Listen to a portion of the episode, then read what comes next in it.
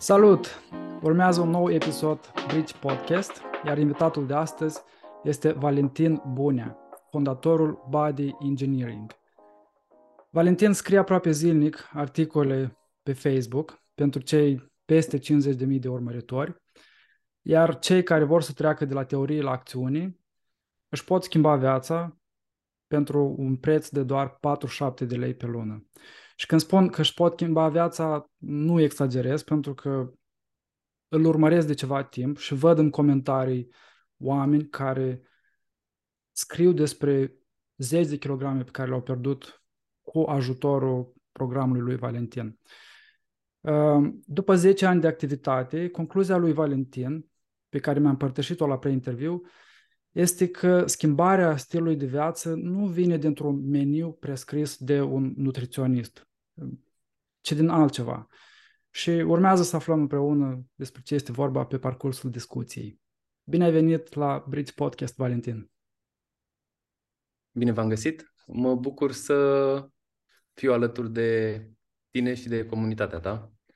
Și m-am bucurat când uh, m-ai contactat pentru că cu această ocazie pot să-mi transmit mesajul mai departe, poate despre dulăpiorul de dulciuri, despre mm. hai să mergem mai mult, hai să ne culcăm mai devreme, hai să mâncăm mâncare și să renunțăm la chipsuri, biscuiți, biscuiței și așa mai departe. Mm. Mm-hmm. Da, e, îmi place cum folosești tu, uh, ai o expresie, omul modern de la oraș, care are niște provocări specifice și mai ales cei trecuți de 30 de ani, cei care au o familie cu, și au și copii mici. Uh, și aș vrea să, să începem cu un worst case scenario. Facem un exercițiu de imaginație. Eu trăiesc în oraș, am un job de birou, sunt căsătorit, am un copil mic. Ce ar trebui să fac ca să-mi înrăutățesc total starea, uh, performanța cognitivă, sănătatea? Cum arată acest worst case scenario? Ce ar trebui să faci ca să înrăutățești? Exact. Exact. Hai să mergem încolo, în extrema asta negativă. Extrema... Păi, cred că mm, este ceea ce fac cei mai mulți din lipsa de conștientizare uh, asupra anumitor aspecte, cum ar fi alimentație, nutriție, mm-hmm. somn mm-hmm. și așa mhm. mai departe. Um, de exemplu, sunt um, foarte mulți oameni care, la fel ca și mine, um, atunci când apar copii, încep să piardă nopțile. Și um, cred că efectul cel mai destructiv în viața unui adult este perioada între 30 și 40 de ani, când deja ai un job, deja poate ai un credit sau mai multe, mai apare și un copil și uh, te trezești în situația în care um, dimineața de la 6 te ia copilul în primire, trebuie să-l duci la grădiniță, după care trebuie să te duci la muncă, trebuie să-ți faci treaba cât mai bine ca să pleci la patru jumate sau 5, ca să poți să iei copilul de la grădiniță, ajungi acasă, trebuie să-i dai de mâncare, să-l speli, să-i citești o carte, două, trei, să mai stai un pic cu el și te trezești că s-a făcut 9 jumate, 10 și n-ai făcut nimic pentru tine. Și zici, acum este momentul să fac ceva pentru mine, la 10 seara. Și atunci scoți un pahar de vin, niște alune, stai cu soția, cu soțul și zici ne bucurăm și noi de o oră, două de liniște după ce a dormit copilul.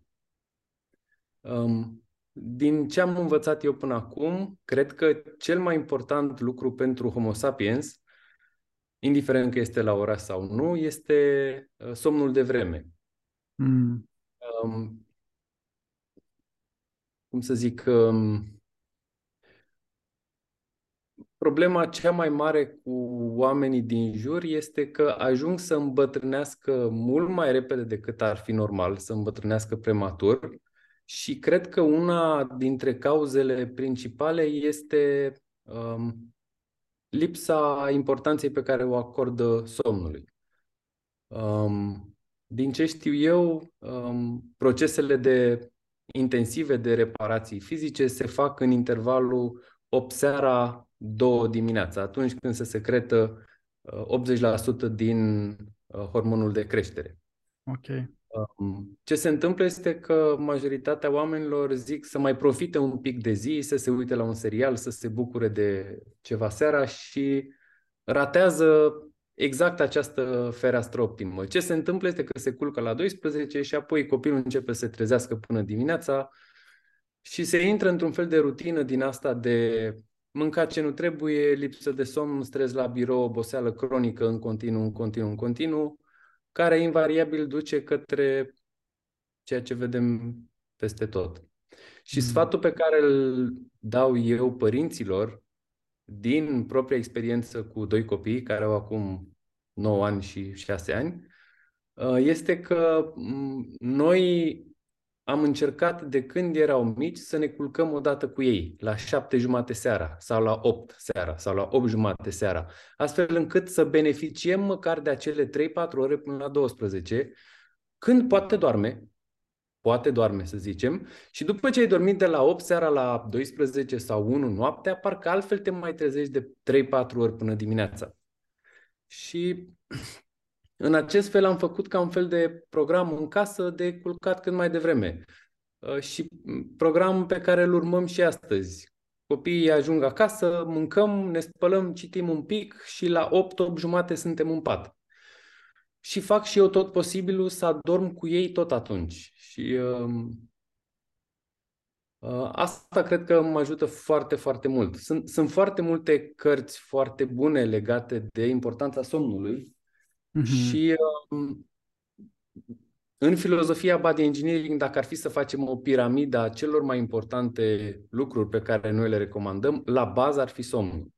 Adică eu cred că 60-70%, poate chiar 80% din cum arătăm, reprezintă um, ora la care ne culcăm și, bineînțeles, calitatea somnului. Dacă vreți să învățați mai multe despre importanța somnului, vă recomand cartea lui Matthew Walker despre mm-hmm. somn, sau în mhm. engleză Why We Sleep. Uh, așa arată, e tradusă și în limba română. Sigur, ca orice fel de bestseller internațional, sunt și multe studii care sunt alese astfel încât, uh, cum să zic, să pară senzațional. Dar cred că este o carte bună care poate să vă ajute să conștientizați importanța somnului și să vă culcați mai devreme. Mm. Din punct de vedere al ce mă interesează pe mine uh, personal, adică să mă mențin la o greutate optimă, uh, somnul este foarte, foarte, foarte important pentru că cu cât ne culcăm mai devreme, mai des, sau avem obiceiul de a ne culca mai, mai devreme, cu atât tindem să mâncăm mai rar și mai puțin și să avem mai puține pofte de dulciuri și așa mai departe. Uh, eu am cam aceeași rutină de 5, 6, 7 ani. Sunt lucruri mici pe care le schimb, să zicem, de la an la an. Uh, dar, în principiu, rutina de somn este cam aceeași. Încerc să mă culc între 8 și 10 seara uh, și reușesc în 80-90% din cazuri. Și Chiar mă întreba cineva la un moment dat, bine, dar cum știm că nu ne minți și că tu chiar te culci de vreme? Și uh, la întrebarea asta m-am decis ca în fiecare zi când mă trezesc să pun raportul de la, uh, de la linelul care măsoară durata și calitatea somnului. Se numește Oura Ring. Mm-hmm. Și în fiecare zi să primesc un raport și îmi spune ora la care m-am culcat, cât am dormit și uh, um, cantitatea de somn profund, REM și așa mai departe. Așa că timp de vreo 7-8 luni am pus în fiecare zi uh, acest raport, în fiecare dimineață. Acum îl pun mai rar. Um, dar oamenii s-au convins că uh, în timp că Valentin face ceea ce predică cumva. Mm-hmm. Și okay. uh, ce, po- ce pot să observ eu, uh, se întâmplă să mă culc târziu, din anumite motive. Se întâmplă copiii să răcească, să trezească noaptea. Se întâmplă pur și simplu să mă uit la un serial, să mă apuce hai să zic unul noaptea nu mă apucă niciodată, dar de ora 12. Cu cât dorm mai puțin, cu atât mă trezesc cu foame. Deci m-am trezit la 6 jumate și la 8 deja mi-e foame și mănânc. Dacă am mâncat la 8, la 12 mi se face din nou foame și mai mănânc o dată. Apoi pe la 5-6 parcă iar aș vrea să gust ceva și seara mănânc din nou. Cu cât dorm mai puțin și calitatea e mai scăzută, cu atât tind să mănânc mai des și automat și mai mult. Pe de altă parte, dacă reușesc să mă culc la 8 și dorm până la 4 jumate, 5 dimineața, prima senzație de foame o am pe la 1, 2 după amiaza. Ce mm. se mai întâmplă când uh, dorm puțin este că um, tind să mănânc mai mult. Atunci când mănânc, tind să mă opresc mai târziu din mâncat.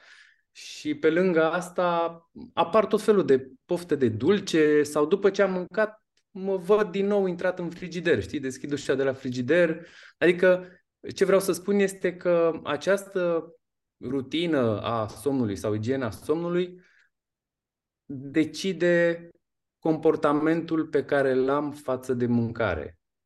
Și cred că somnul e ca un fel de termostat despre cât de echilibrat sunt pe partea de mâncare. Și nu doar pe partea de mâncare. Cu cât dorm mai puțin, cu atât mă enervez mai repede. Cu cât dorm mai puțin, cu atât nu mai scriu nimic pe Facebook. Adică zilele în care nu scriu nimic pe Facebook înseamnă că n-am dormit uh, suficient de bine. Mm. Adică lipsa somnului mă afectează pe foarte multe planuri și simt asta atunci când nu dorm. Având o rutină constantă, pot să văd efectele imediate. Uh, ce mi s-a întâmplat este că studiind toată treaba asta cu nutriția și cu somnul și cu mișcarea, am obținut diverse informații, dar bine, una este să citești și alta este să pui în practică. De la citit la pus în practică, de la conștientiza, să zicem, la acțiune, poate să dureze zile sau ani. Uh, având privilegiu să lucrez cu foarte mulți oameni, am observat um, în femeile, mă rog, în cadrul întâlnirilor pe care le aveam cu femei din cadrul programului, că femeile care se culcă înainte de ora 10 sau chiar mhm. mai devreme, pe la ora 9, slăbesc aproape de două ori mai rapid decât femeile care se culcă între 11, 12, 1, 2. Wow. De două ori mai rapid.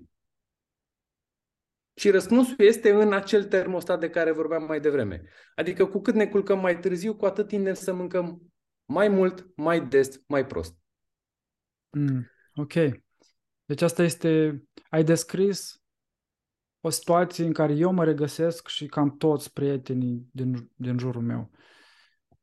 Atunci când apare un copil mic, nevoia asta de a avea un timp cu soția, cu soțul sau soția, sau timp pentru mine, face să mai stai încă două, una, două, trei ore peste momentul în care se culc copilul, un cereal, o pahar de vin, o chestie și de fapt se pornește un bulgar de zăpadă, se pornește un cerc vicios, dormi mai, uh, mai prost, mai puțin și asta atrage o stare emoțională mai proastă, și obiceiuri de alimentație mai proaste.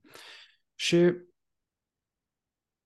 ok, ce aș vrea să te întreb legat de somn? Pentru că ce ai spus tu este să ne culcăm mai devreme. Asta este prima recomandare. Ce am mai descoperit eu între timp și am început să implementez, unu, să renunț la acel pahar de vin sau acea bere înainte de somn, pentru că am înțeles că afectează calitatea somnului și și chiar am reușit să, să renunț aproape complet la asta. Doi, să nu beau apă în ultimele două ore înainte de somn, ca să nu mă trezesc și să merg la baie. Și, și asta era o practică, beam un ceai, apă destul de mult și, și ajungeam noaptea să întrerup somnul pentru că aveam nevoie să merg la baie. Ce altceva mai, mai recomanzi tu pentru o calitate mai bună a somnului?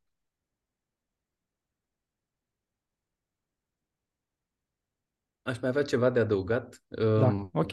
A apărut uh, în mediu, în social media, este un domn care a vândut o companie cu 800 de milioane de dolari și acum se ocupă despre cum să trăiască, nu știu, 200 de ani și cum să-și optimizeze alimentație și somn și rutină și exerciții uh, și mă rog, se pare că ar fi reușit cumva să întinerească. Anyway, am văzut un, un interviu um, despre toată rutina lui. A fost cineva și a luat un interviu, a mâncat mâncarea pe care o mănâncă el, a făcut exercițiile și așa mai departe. Uh, am fost foarte plăcut surprins că a insistat pe somn și a spus că cel mai important lucru pentru a preveni această degradare prematură este să avem un somn cât mai devreme de o calitate cât mai bună. Mm. Și acum gândește-te că omul investește oricât este nevoie astfel încât să poată să-și ia măsurători, să optimizeze alimentația și așa mai departe. Și a insistat de două ori. Ce vreau să mai adaug este că noi încercăm ca toate recomandările pe care le facem să fie cât mai ieftine posibil, cât mai gratis, dacă se poate. Și somnul este gratis, 100%. Dar ca să reușești să implementezi somnul, există câteva lucruri care trebuie făcute. General um, valabile. Mhm. General valabile. Mm, eu am foarte multe lucruri pe care le-am implementat de aproape 10 ani, la care nici nu mă mai gândesc. Adică sunt lucruri pe care le iau uh, de exemplu, când stau pe telefon, întotdeauna am uh, night mode activat, este la maxim, la maxim, la maxim, intensitatea întotdeauna minimă posibil. Toate becurile din casă sunt maxim 2500 de Kelvin și toate au variatoare. Deci, mm. automat, după șase seara, în casă se face ca un fel de cavernă. Mm. Uh, inclusiv, uh, la un moment dat, uh, s-a ars becul de la frigider. Mm. Și asta a fost cel mai bun lucru posibil, pentru că eu am obiceiul noaptea când mă trezesc să mai deschid frigiderul, așa din, uh, cum să zic, din obicei. Și lumina aia foarte puternică, um, de 5000 de Kelvin, uh, putea să, să scadă uh, producția, eliberarea de melatonină în timpul nopții. Deci primul și cel mai important lucru, renunțarea la becuri economice, neoane, Uh, televizoare și așa mai departe. Televizorul nu are ce să caute în dormitor și nu are ce să caute oricum după șapte seara. Adică eu, de exemplu, n-am televizor de niciun fel. Copiii nu se uită la televizor, eu nu mă uit la televizor. Pe laptop întotdeauna am activat acel sistem de scăderea temperaturii de culoare. Uh, există pentru um, aplicația f.lux, care automat ajustează temperatura de culoare în funcție de scăderea Uh, în funcție de ora de apus. Um, ce se întâmplă este că dacă prin retină intră o anumită radiație luminoasă de anumită temperatură de culoare Kelvin, corpul poate să creadă că e miezul zilei. Creierul nu știe că a venit seara decât prin informația pe care o primește prin ochi. Și atunci, primul și cel mai important lucru este minimizarea expunerii la lumină albastră. Asta mm. înseamnă verificarea becurilor, neonul, mă rog, din frigider, telefoane și așa mai departe. Primul și cel mai important lucru. Um, apoi, al doilea lucru extrem de important este ca de la 8 seara să închid laptopul. L-am închis și la revedere. Nu mai deschid. Iar de la 9 seara am luat telefonul și l-am lăsat lângă laptop, în bucătărie nu iau telefonul cu mine niciodată în pat. De fiecare dată când iau telefonul cu mine în pat, automat mă prinde 11 sau 12. Deci e clar, prima condiție ca să aveți potențial de a vă culca mai devreme, nu vă garantează nimeni asta, este să lăsați telefonul lângă laptop și lângă telefon să lăsați și grijile. Tot acolo. Sunt foarte multe persoane care nu reușesc să adoarmă pentru că îi mănâncă anumite lucruri pe dinăuntru. Adică e important ceea ce mâncăm, dar este foarte important și ceea ce ne mănâncă, ce ne macină pe dinăuntru. Sunt oameni care își generează tot felul de scenarii în, în creier. Semnalul se duce la suprarenale, se secretă cortizol și când cortizolul este sus, eliberarea melatoninei este încetinită, să zicem, sau oprită. Din acest motiv am serii în care știu că sunt stresat din vari motive și nu o să pot să adorm și atunci folosesc 5 mg de melatonin. Nu mm. mă întrebați care brand este mai bun, pentru că din experiența mea fiecare persoană reacționează diferit. Adică căutați un brand care să, să funcționeze pentru voi. Ce pot să vă spun despre melatonină este că vă ajută să adormiți, dar nu vă ajută să aveți o calitate mai bună a somnului. La fel cum ziceai de alcool. Uh, până acum 2-3 ani, să zicem că foarte rar, foarte rar mai beam un pahar de vin sau ceva. Dar după ce uh, am luat acest inel, se numește Oraring, și am văzut uh, impactul colosal am renunțat complet. Adică prefer să nu mai beau două degete odată la trei luni ca să-mi stric calitatea somnului și să mă trezesc dimineața așa. Adică prefer să nu mai beau deloc în nicio, nicio circunstanță. Adică mie nu mi-a plăcut să beau niciodată și am băut doar la ocazii din astea de... Mm-hmm. N-am cum să înțeleg cum reprezintă, nu știu, ce înseamnă un pahar de vin pentru cineva care bea frecvent. Dar pot să spun că cei care doresc să-și optimizeze somnul, cred că acesta este cel mai, unul dintre cele mai importante demersuri. Eliminarea completă a alcoolului seara. Mm. Deci telefonul lăsat alături de grijă acolo, uh, neoane, becuri economice. Și mai e ceva, sunt foarte mulți oameni care, deși nu au stres, deși fac toate lucrurile astea, nu o să reușească să adormă de vreme. Și aici intervine și, uh, cum spuneau la țară, femeile în sat, când alergam eu. Eram mai tânăr și alergam maratoane. Și zicea, e nemuncit, maică. Uh, adică foarte multe persoane nu reușesc să adoarmă pentru că nu fac efort fizic. Nu, sunt, nu au acea mică epuizare fizică. Un pic de epuizare fizică. Adică dacă ești prea odihnit. Mm, mm, ok. Super. Deci, unul, lumina albastră și tot ce ține de telefon, TV, laptop, luminile din case. Uh, și, și eu urăsc lumina asta din tavan puternică și seara încerc să doar lumini, doar pe, pe noptier și lumini din astea ambientale. Doi, uh, eliminarea completă a alcoolului.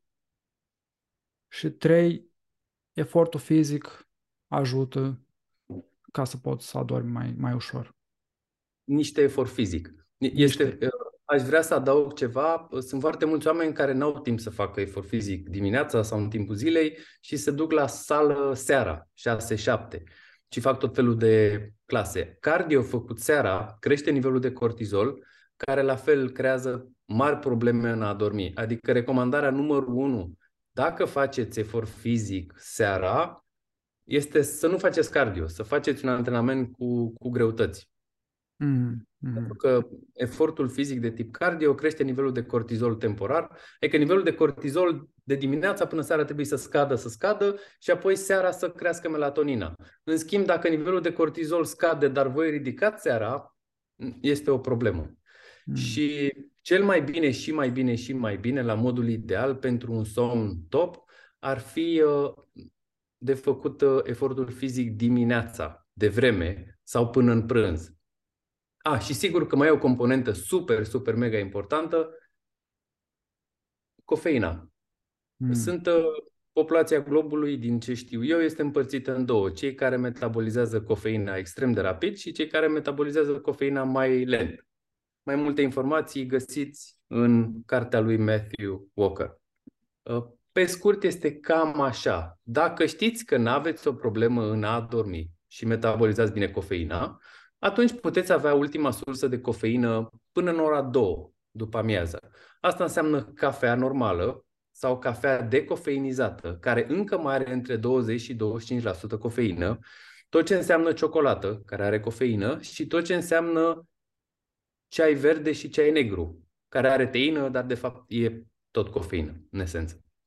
E, ă, dacă aveți probleme în a dormi, seara, recomandarea este să limitați la ora 11 dimineața ultima cafea. Adică beți câtă cafea doriți până la 11 și de la 11 s-a terminat.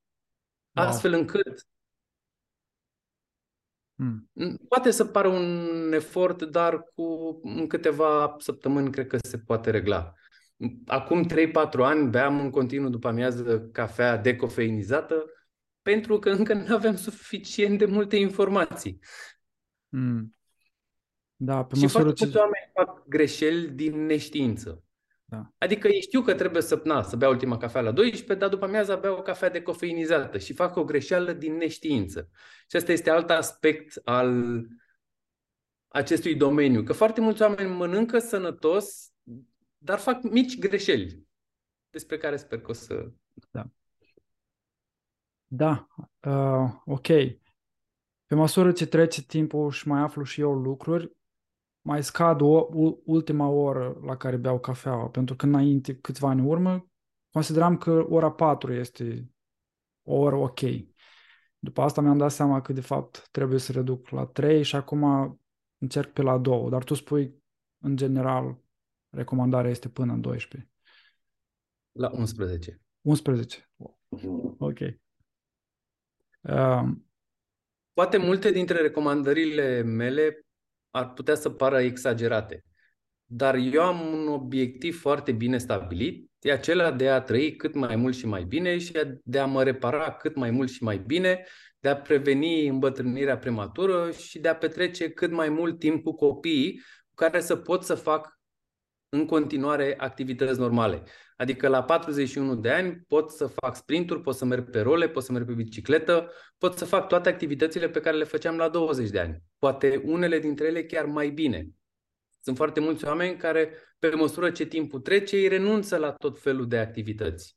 Mă rog, mm. cum și eu am renunțat la alergat și la tot felul de sărituri, după ce mi-am distrus coloana alergând 10 ani.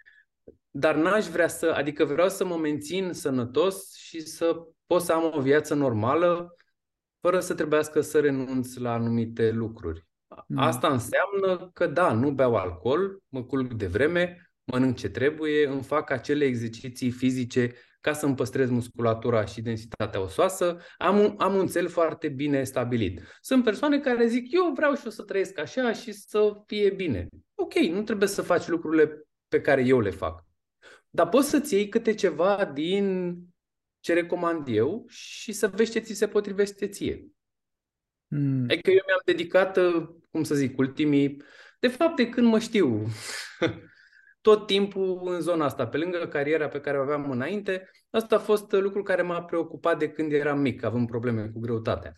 Și în continuare studiez zilnic. Mm. Ca să pot să mai mi optimizez mie. Adică eu niciodată n-am, n-am crezut vreodată că o să ajung eu să fiu un exemplu, să predau anumite lucruri altor oameni. Întotdeauna am căutat calea cea mai simplă și mai plăcută și mai sustenabilă și de alimentație, și de somn, și de mișcare pentru mine. Adică mie îmi place să muncesc puțin și să scot mult de acolo, nu să stau să dau la sapă 10 ore și să... Mm. Cred că care să ce. Da, da, da, da. Da, uite, eu merg de patru ori la sală, teoretic mănânc destul de sănătos, nu cumpărăm pâine, nu cumpărăm paste, alegem, mâncăm destul de multe legume, dar sunt micile scăpări de care vorbești tu, un pahar de vin seara, un pachet de alunic, nu mă pot opri la câteva aluni, uh, mai stai și mai stau, mai mă uit la un serial. Lucrurile astea se adună și atunci chiar dacă depun mult efort la sală și da, da. pe ansamblu parcă am grijă, oricum am câteva kilograme în plus, oricum am grăsime, oricum sunt zile în care mă simt foarte obosit și lipsit de chef. Și micile nuanțe care uneori îmi scapă. Știi, um, și eu am kilograme de grăsime, hai să fim serioși. Mai am peste tot, peste tot mai este grăsime. Sunt mulți care zic, nu, că arăți bine suficient, zic, lasă că știu eu mai bine.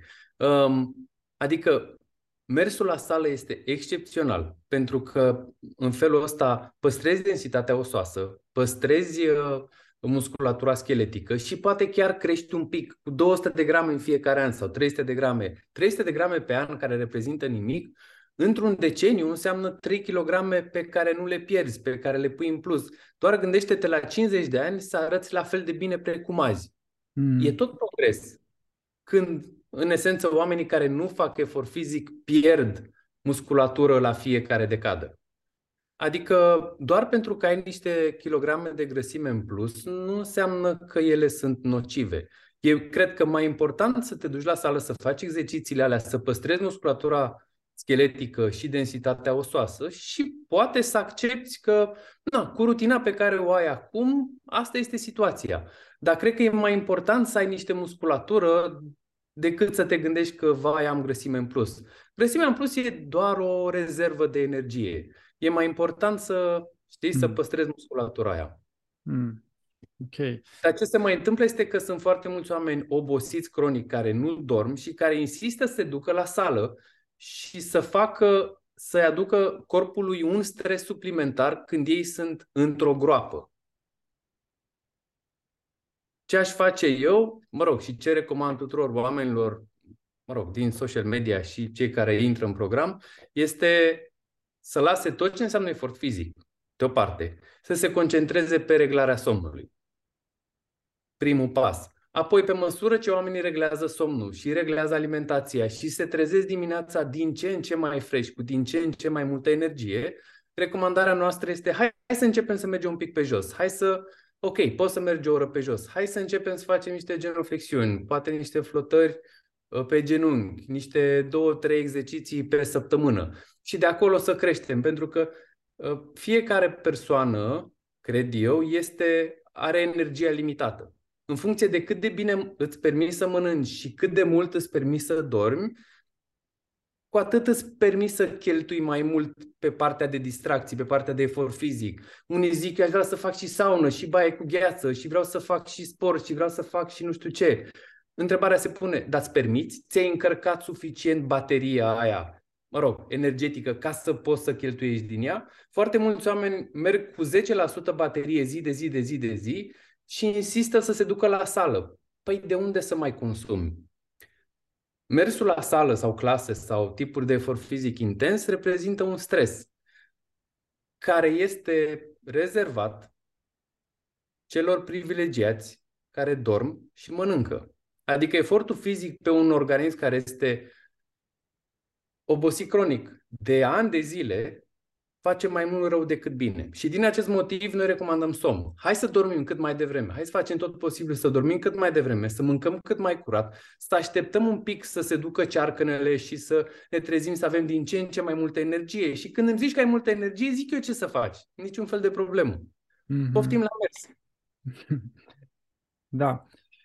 În momentul în care a apărut uh, copilul în familia noastră, o schimbare pe care a trebuit să o fac a fost să, să renunț la antrenamente high intensity, tip CrossFit, pentru că nu mai duceam, era, era prea mult cuplat cu, cu lipsă de somn și am trecut la antrenamente mai clasice, care nu, nu solicită, nu solicită partea asta de cardio atât de mult.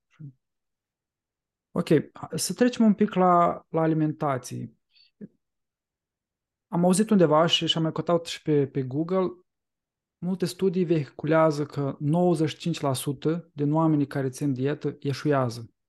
Este un, un procent imens și totuși foarte mulți oameni încearcă, deși rata de eșec este, este foarte, foarte mare. Și din experiența ta, care sunt cele mai importante motive pentru care oamenii eșuează să-și schimbe stilul de alimentație? În primul rând, aș vrea să definim împreună ceea ce înseamnă a eșua sau eșec. Da. Uh, din punctul meu de vedere și al studiilor clinice, succesul pentru o persoană care are kilograme în plus înseamnă să slăbească excesul ponderal, cât or fi 20, 30, 40, 50 de kilograme, și da. apoi să-l mențină o perioadă cât mai lungă de timp din, uh, cum să zic, opinia mea este că pot să declar pe cineva o poveste de succes după ce a slăbit toate kilogramele, sau majoritatea, să zicem, și le-a menținut 3 ani de zile, 1000 de zile. Wow.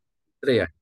O persoană care a slăbit 30-40 de kilograme și le-a menținut 3 ani, a trecut peste 3 vacanțe de Crăciun și Revelion peste trei uh, vacanțe de Paști, peste nenumărate weekenduri la părinți, peste zeci de grătare și ocazii de băut și de mâncat tot felul, peste zeci și zeci și zeci de situații, de instanțe unde au știut cum să se poarte. În fiecare instanță există, din punctul meu de vedere, o anumită conduită o anumită strategie pentru fiecare uh, situație în parte. Iar o persoană care are 30-40 de kilograme în plus, slăbește și reușește să se mențină 3 ani, înseamnă că știe cum să se poarte în fiecare situație. Nu, nu înseamnă că merge într-o vacanță și mănâncă piept de pui cu brocoli. Înseamnă că merge în vacanță și e un pic atent și apoi știe exact ce să facă atunci când se întoarce. Mm-hmm. Când se duce la părinți, știe să vorbească dinainte și să-i spună eu nu mai sunt omul de acum trei ani, eu nu mai mănânc plăcinta aia pe care mi-o făceai de când eram mic, nu mai reprezintă nimic pentru mine. Dacă poți să mă ajuți, fă o ciorbă și fă o friptură la cuptor și facem o salată și vin eu cu un desert făcut uh, de mine și ne simțim bine împreună. Uh, adică foarte mulți membri din comunitate spun că unul dintre piedicele majore reprezintă chiar uh, vizitele astea în familie. Pentru că părinții pur și simplu nu poate să accepte că na, copilul lor s-a schimbat. Și eu i-am explicat mamei de mai multe ori. Eu nu mai sunt omul de acum 10 ani. Nimic din mine nu mai este ce eram până acum 10 ani. Eu mi-am schimbat complet identitatea pe dinăuntru. Eu nu mai sunt grasul ăla care mânca o pizza de la Jerry sau două cu o sticlă de cola. Eu nu mai, nu mai sunt omul care se culcă târziu. Uh, identitatea mea s-a schimbat complet. Și ceea ce îmi plăcea acum 10 ani sau 20 de ani, cum să zic, pentru mine nu mai reprezintă nimic. Uh, și asta este doar o instanță. Mm. Și cum se poate rezolva asta? Repetiție tot timpul, repetiție, repetiție. De fiecare dată vorbit cu părinții, vă rog, uh, sunt diabetic, uite analizele, mi-a zis medicul, hai să mă ajutați, vă rog să cumva, astfel încât atunci când te duci acolo să poți să mănânci normal, că despre asta este vorba, nu este vorba despre nicio dietă. Să poți să mănânci o ciorbă, să poți să mănânci o friptură, să poți să mănânci un desert care să fie slab caloric, să Inamicul numărul unu sunt rântașurile alea, pâinea, cartofii, pilaful, dulciurile, berea și așa mai departe. Mm. Asta este una dintre instanțe. Cum te pregătești pentru o vacanță? Ce faci când te-ai întors din vacanță? Uh, cum te pregătești pentru Crăciun? Cum te pregătești pentru Paști? Și asta este ceea ce facem noi în program, pe grupul de WhatsApp și în cadrul webinarilor săptămânale. An de an în funcție de sezon, avem astfel de discuții în care să vedem cum să facem să ne fie cât mai ușor să ne ținem de treabă.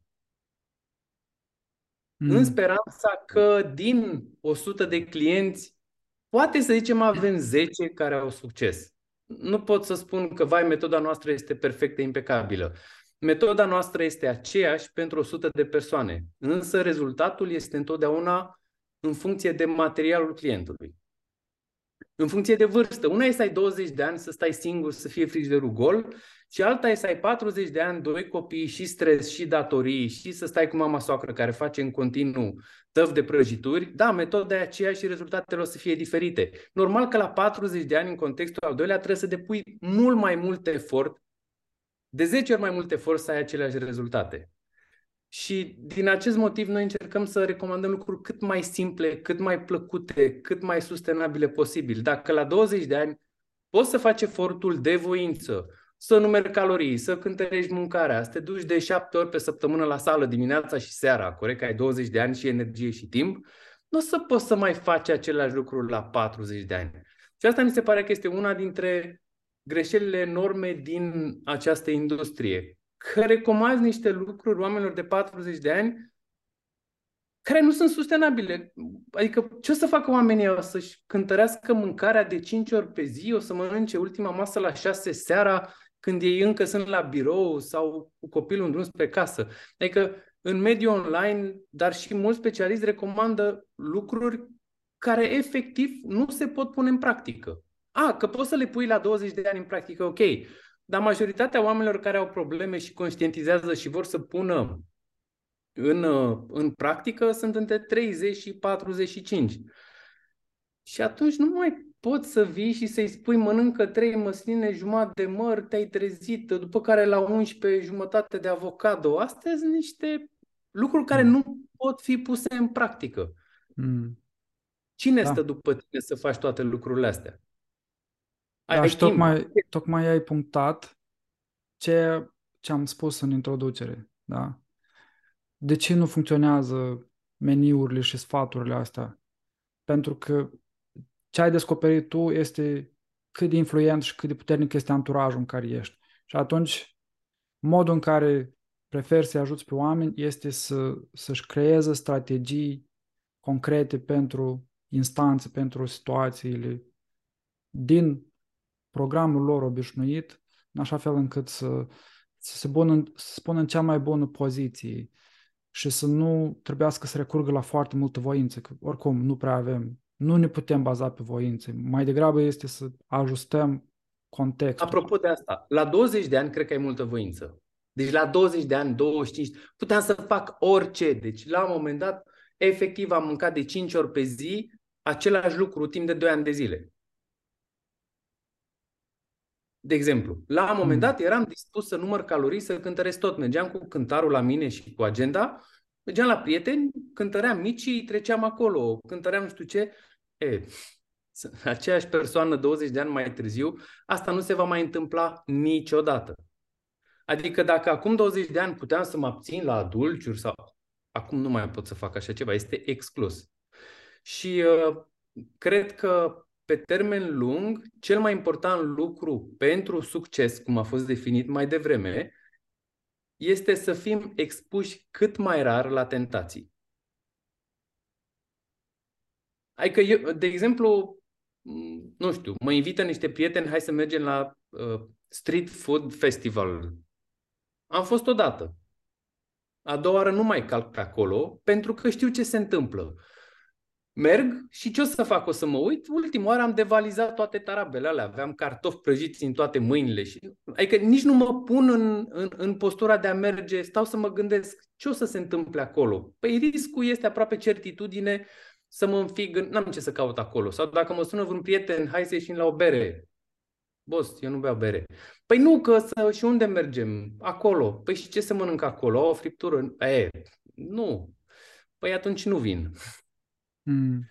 Nu înseamnă că refuz toate ocaziile, dar întotdeauna foarte bine cântăresc dacă merită sau nu. Pentru că eu am acel obiectiv setat pe care l-am declarat mai devreme și cred că nimic nu este mai important decât Adică decât peste 20 de ani să fiu sănătos și funcțional și să, cum să zic, să mulțumesc pentru decizia luată acum 30 de ani de a face aceste demersuri. Și cred că nimeni niciodată nu a regretat că a renunțat la alcool sau că a renunțat la tutun sau că a renunțat să piardă nopțile sau să fumeze marihuana sau mai știu eu ce. Nu cred că există o singură persoană care să, să spună că a renunțat să meargă în club, că, uh-huh, uh-huh. că regretă toate lucrurile astea. Sau că a mâncat o masă sănătoasă. Cine regretă că a mâncat o masă sănătoasă? Nimeni. Uh-huh. Și apropo de anturaj, da, este foarte important că dacă tu ai 10 oameni care toți sunt obezi în anturajul tău, cum crezi că o să fii? Obezi, desigur, corect? Ce fel de obiceiuri au oamenii care sunt obezi? Știm foarte bine că și eu am fost obez 30 de ani, în continuu, m-am tot chinuit. Adică gândește-te să, ca cineva care se uită la acest podcast, să se gândească că uh, eu sunt prietenul lor eu dacă mă văd cu tine, să zicem, despre ce crezi că o să vorbim? Despre cum am uh, dormit aseară, despre ce exerciții am făcut ieri, despre cum să mâncăm o friptură mai bună. Dacă se văd cu tine, despre ce o să vorbească? Despre lucruri similare. Și acum gândește-te că ai 10 oameni în jurul tău care toți vorbesc despre cum să se dezvolte, mă rog, fizic, uh, pe business, intelectual și așa mai departe. Cum să fie mai buni în fiecare zi, cum să meargă la sală, cum să strecoare un pic de gimnastică în rutină la un moment dat ce faci? Decât să, știi, să-i urmezi. Mm-hmm, nu? Mm-hmm. Dar dacă în jurul tău sunt numai oameni care nu au grijă de sănătatea lor, nu cred că ai cum să ai succes. Decât să schimbi anturajul. Mm-hmm. Și, și de foarte multe ori problema cea mai mare începe de acasă. Ea are 40 de kilograme în plus, el are 60 și el nu o să se gândească vreodată să schimbe alimentația pentru ea. E problema ta. Da. Atunci cum să faci când omul de lângă tine mănâncă chipsuri în fiecare zi și e slab? Mm. Cum? Cum? Și nu vrea să te susțină. Cum? Cum crezi? În fiecare zi, efectiv, trebuie să investești voință ca să... Te abții.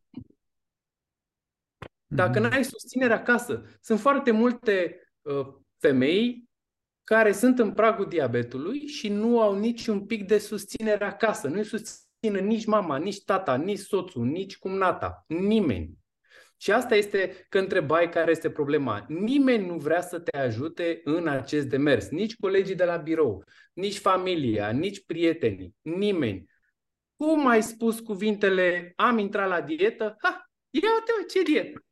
Ce zici, mă? Cum adică mănânci ouă? Oh, păi o să scrape ficatul. Cum? Uh, Mănânci carne zilnic? Păi vezi că o să faci cancer. Aoleu, mănânci legume, dar nu știi că sunt pline de pesticide. Ce ți-a zis ăla să mănânci pește în fiecare zi? Dar el nu știe care metale grele. Și uite, așa încep discuții și discuții și miștouri și așa mai departe. Deci cred că cel mai important lucru pentru cineva care vrea să facă treabă este să stabilească niște reguli foarte clare în casă. Și apoi să fie ca la Fight Club. Te-ai apucat de o dietă, oricare ar fi aia. Nimeni de pe lângă tine trebuie să afle. Pentru că atunci apar tot felul de discuții și toată lumea e expertă în diete, corect? Și se ajunge la E ca la o religie, știi? Religia mea e mai bună decât religia ta. Și se ajung la discuții interminabile despre, dar cine ți-a recomandat să mănânci aia? Dar cine? Da, am citit eu, da, am urmat eu o dietă și așa mai departe. De- Deci cred că asta este... Eu aș face fără să știe nimeni. Mhm, mhm.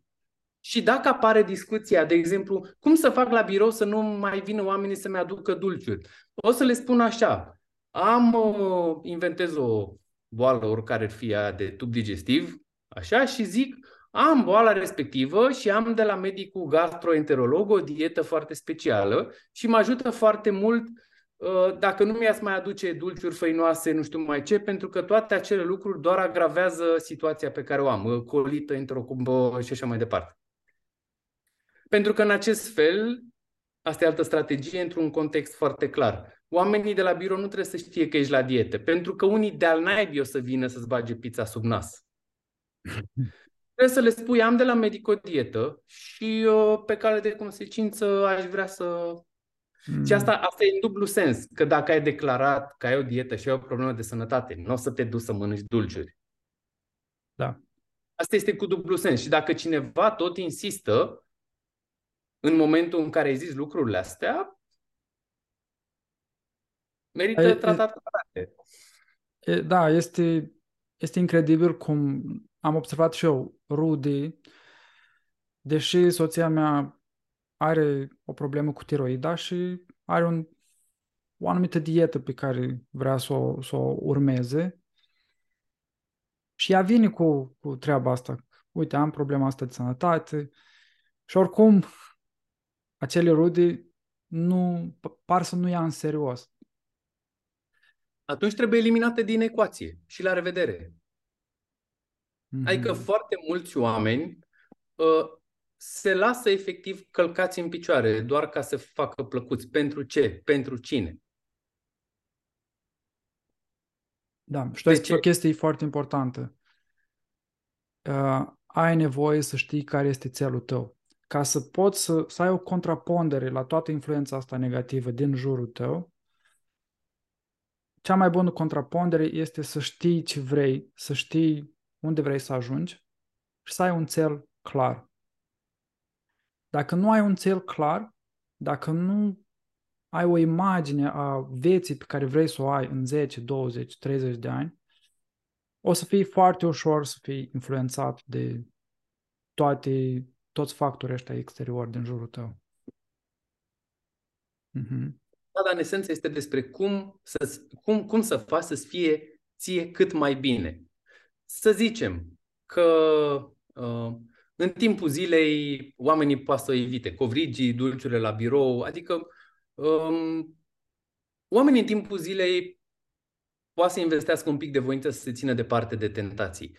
Însă în momentul când ajungi acasă și după o zi de muncă ești istovit, obosit și mai stai și cu copiii și uh, oamenii seara cedează. Și cred că cel mai important de mers pentru sănătate și menținere și longevitate și cum vrei să o numești tu, sau cum vrem să o numim noi, este uh, să, să nu existe tentații în casă. Adică ai ajuns seara acasă, să nu existe niciun dulap, nici în frigider, nici în congelator, nimic din ce ar putea să te tenteze.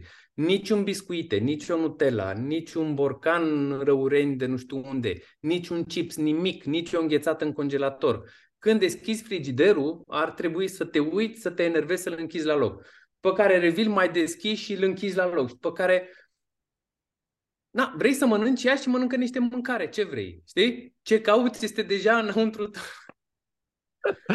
da, ar trebui să fii verde când deschizi frigiderul. Adică eu am obiceiul să, cum ziceam și mai devreme, să mă trezesc noaptea, beau apă și să mai deschid frigiderul dacă e. Pot să spun că de multe ori și în ultimii 2-3 ani am, am deschis frigiderul și am găsit de la copii ceva. Hopa, gata și l-am mâncat. Bea dimineața. Tati, unde este? Nu mai știu eu ce. Ai mâncat azi noapte, nu? Da. Bine. Ă, se mai întâmplă, de exemplu, să am batoane proteice sau să fie tot felul de brânză, cașcaval pentru copii și așa mai departe. De fiecare dată cumpăr cât mai puțin cât se mănâncă la masa respectivă. Să nu rămână peste noapte. Pentru că dacă a rămas peste noapte... Răpăt. Răpăt, da. da. Adică asta cred că e cea mai importantă condiție, să nu existe nimic în casă din ce ar putea să vă tenteze. Să, să zică cineva, da, dar eu am borcanul ăla de Nutella și stă de 3 ani și e expirat. Până într-o seară, când sună telefonul și afli că mama, tata, nu știu cine are o problemă și ce crezi că o să faci? O să intri cu lingura în borcanul ăla să-l mănânci pe tot. Am avut privilegiu să lucrez cu mii de oameni în ultimii 10 ani și am auzit sute de astfel de povești. Nu trebuie să existe nimic în casă. Vrei să-ți cumperi ceva, du-te la o benzinerie noaptea. Îmbracă-te, ieși afară, lasă copiii care dorm, ok? Și du-te și cumpără ceva. Vrei să-ți cumperi orice la orice oră. Cobori, faci niște pași, te duci frumos și pe, pe drum ai timp să te gândești dacă în loc de o napolitană sau niște chipsuri, poate ți niște mere, poate ți niște kiwi, poate ți niște fructe. Poate, poate pe drum găsești o alternativă mai bună, dar dacă o ai în casă, știi? Dacă tu lucrezi la birou la stand și ai lângă, lângă birou, pe birou, niște biscuiți, ce o să mănânci când ți-e foame? Biscuiții respectiv, dar dacă e o conservă de sardine, ce o să faci? O să te uiți la ea de 20 de ori și la un moment dat când se face foame, bine, o deschizi și o mănânci. Mm. Asta cred că este cel mai important, cel mai important lucru. Și sunt unii care o să spună, păi da, dar eu am copii și nu pot să nu am în casă uh, dulciuri și chipsuri. Oamenii nu înțeleg că lucrurile astea reprezintă mâncare gunoi. Junk food, ca în engleză. În, ro- în limba română, mâncare gunoi. Sunt foarte mulți oameni care au casa plină de gunoi, ca și cum e o groapă de gunoi. Asta n-am înțeles-o niciodată. De ce să ții mormane de mâncare gunoi într-o casă? Adică ce sunt copiii? Tomberoane? Că nu înțeleg. Casa e groapă de gunoi? Mâncarea gunoi nu are ce să caute în casă. Vreți ceva dulce? Mergeți și cumpărați. Da, mai am și o expresie asta când vine cineva cu dulciuri sau practica asta de a da dulciuri copiilor, de, de, de ce vrei rău copilului? De, de, pentru că dacă îi dai dulciuri, faci rău. Asta e încă, de exemplu, asta e încă o situație în care uh, există strategii. Când vine cineva în vizită, este simplu. În casa asta nu, nu se acceptă dulciuri. Vă rog să nu mai... Ve- Ăștia dacă au venit odată, luate frumos fără să le vadă copiii, puse deoparte, aruncate la gunoi și așa mai departe. Vă rog, nu mai aduceți. Pentru că, na, copilul vede, întreabă, vrea, după care începe să plângă. Adică eu, de exemplu, dacă vreau să le dau copiilor dulciuri și le dau, adică mergem și mâncăm înghețată sau mergem și mâncăm un desert undeva, Mergem, în, mergem și facem treaba asta în condițiile mele, nu ale unui terț care vine de afară. Că e socră meu, că e maică mea și așa mai departe. Nu există. În casa asta, noi facem regulile. Și dacă mergem la o înghețată, înghețata este după 20 de kilometri pe bicicletă. E înghețată acolo, dar până la înghețată e un traseu. Dacă vrem mm-hmm. să mhm. mâncăm ceva dulce, la fel, este la capătul traseului. Nu este a venit cineva și a adus o cutie de bomboane. Adică toate lucrurile astea trebuie menționate în anturaj rezolvate. Mm-hmm. Pentru că oamenii nu știu, pur și simplu nu știu. Nu e vina lor. Adică nu, vreau să scoatem din ecuație uh, ceea ce mă, mă deranjează foarte mult, blamarea asta. Uh, în, oamenii pur și simplu nu știu. Nu e vorba de reavoință, oamenii nu știu. Da, da. Nu știu. Da, da, că s-ar putea ca unii dintre cei care ne urmăresc să, să reacționeze negativ la, la ceea ce vorbim acum. Da? Perfect, să, intre în self-defense. Perfect. Nu este treaba mea ce crede altcineva despre lucrurile pe care eu le spun. Uh-huh. Adică fiecare, nivelul de percepție a fiecare persoană este dată de istoric, de educație, uh, de uh, cât de mult a studiat, a citit și așa mai departe. Adică treaba mea nu este să mă gândesc vreodată când scriu un articol sau fac un material despre ce o să spună X sau Y. Nu mă interesează. Tot ce mă interesează este că atunci când fac eu un material, să fie un pic mai bun decât ieri. Să fie mm-hmm. scris un pic mai bine, uh, materialul video să fie făcut un pic mai bine, ca să fiu eu mulțumit. Adică, um, de fiecare dată când am pus ceva pe social media, oriunde, Putea să fie recomandarea perfectă, pește cu salată. Venea cineva și zicea, nu domne, că peștele nu e sănătos în fiecare, nu că salata aia nu e bună. Dacă pun orice, dacă pun un pic de cașcaval sau ceva, vine cineva și zice, nu că este procesat. Orice aș spune și orice îi spune și tu și cei care ne urmăresc, gândiți-vă că sunt oameni care o să spună, o să reacționeze într-un fel. Nu e treaba noastră. Mm. Treaba noastră este să încercăm, din perspectiva mea, mm-hmm. să facem lucrurile un pic mai bine. Noi să fim mai buni la ceea ce facem de la o zi la alta. Și dacă eu sunt mulțumit de un material, ă, atunci pentru mine este suficient. Eu nu mi-am propus să mulțumesc pe toată lumea din online. Că n-ai cum. Unii mm-hmm. sunt vegani și o să zic că asta mănâncă, nu știu, pește. E simțit tu. cum își permite să distrugă Adică, sincer, nu mă interesează, uh, adică nu are de ce să mă intereseze. Ce o să fac? Să stau să uh, mă gândesc la ce a spus cineva pe YouTube într-un comentariu când eu noaptea trebuie să dorm. Nu e treaba mea. Adică încerc să le las să treacă pe lângă mine. Sigur că n-am fost așa întotdeauna. Mi-a luat ani și ani și ani să reușesc să-mi dau seama că opinia celor din jur nu are nicio legătură cu lucrul pe care le expui. Mm, și cum ai reușit să faci schimbarea asta? Cum ai reușit să, să nu mai iei atât de personal comentariile? Păi pur și simplu mi-am dat seama că orice scrie, o să existe cineva un gică contra, care o să spună, nu domne, că noi avem dulciuri în casă și le dăm cu moderație și toți suntem slabi. Ok, whatever. Eu provin dintr-o familie de obezi. Toți membrii familiei sunt obezi. Eu, singurul care, eu sunt singurul care nu sunt obez, ok? Eu mă gândesc la mâncare și noaptea și ziua și când dorm ă, tot timpul. Eu dacă am mâncare, eu, cum e, na, cum e la aia, I see food, I eat it. I'm on a seafood diet. Eu dacă văd mâncare, mănânc. Sunt alții care pot să practice moderație, așa s-au născut. Ok, este super dacă funcționează pentru tine, dar eu mă adresez oamenilor cumva ca mine, care au probleme de greutate de când sunt mici și au probleme în a se opri din mâncat și au probleme. Eu mm. consider în continuare că am probleme. Eu nu pot să practic moderația, nu pot să mă duc undeva să zic că eu am gustat, be, be, be, be. eu ca să mă port cum trebuie undeva, trebuie să fiu mâncat. Să, să plec, să fi mâncat ca lumea acasă, să pot să mă duc undeva și să mă port normal. Eu nu pot să practic moderația, de exemplu. Da. La mine la fel, da. Recunosc. Și atunci Dacă normal este... că n-avem greutate, corect? Adică exact. primul de mers ca să avem o greutate normală este să nu avem tentații în casă. Exact. Și asta fac. Dacă vreau ceva, mă duc și îmi cumpăr, niciun fel de problemă, dar n-am în casă. Și după cum ziceam mai devreme, pe drum, poate mă mai gândesc, știi? Poate da. găsesc o soluție mai bună.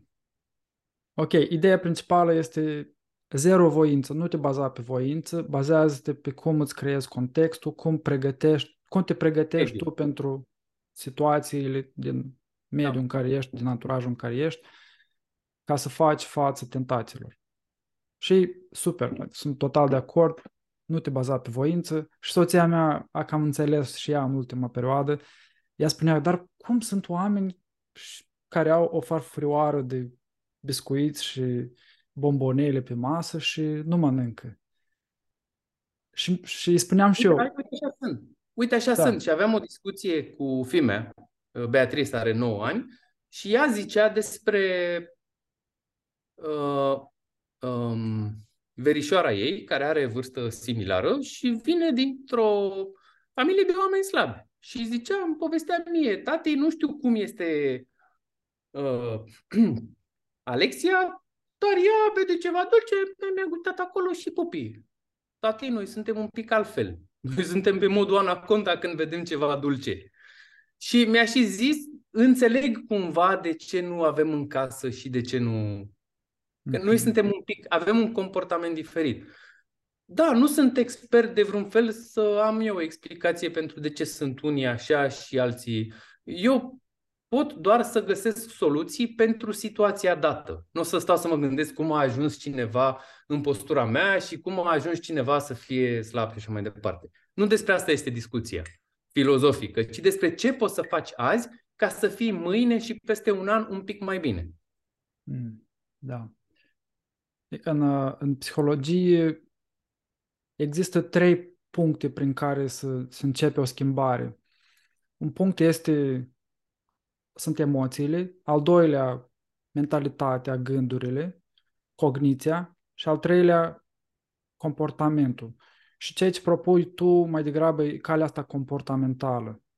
Da, sunt poate anumite, este mâncat pe fond emoțional și oamenii, unii oameni au nevoie de terapie ca să-și tempereze anumite probleme și să poată să facă o schimbare. Alți oameni au nevoie să-și facă un reframing la, la credințele, la convingerile pe care le-au învățat în copilărie și la relația pe care o au cu mâncarea.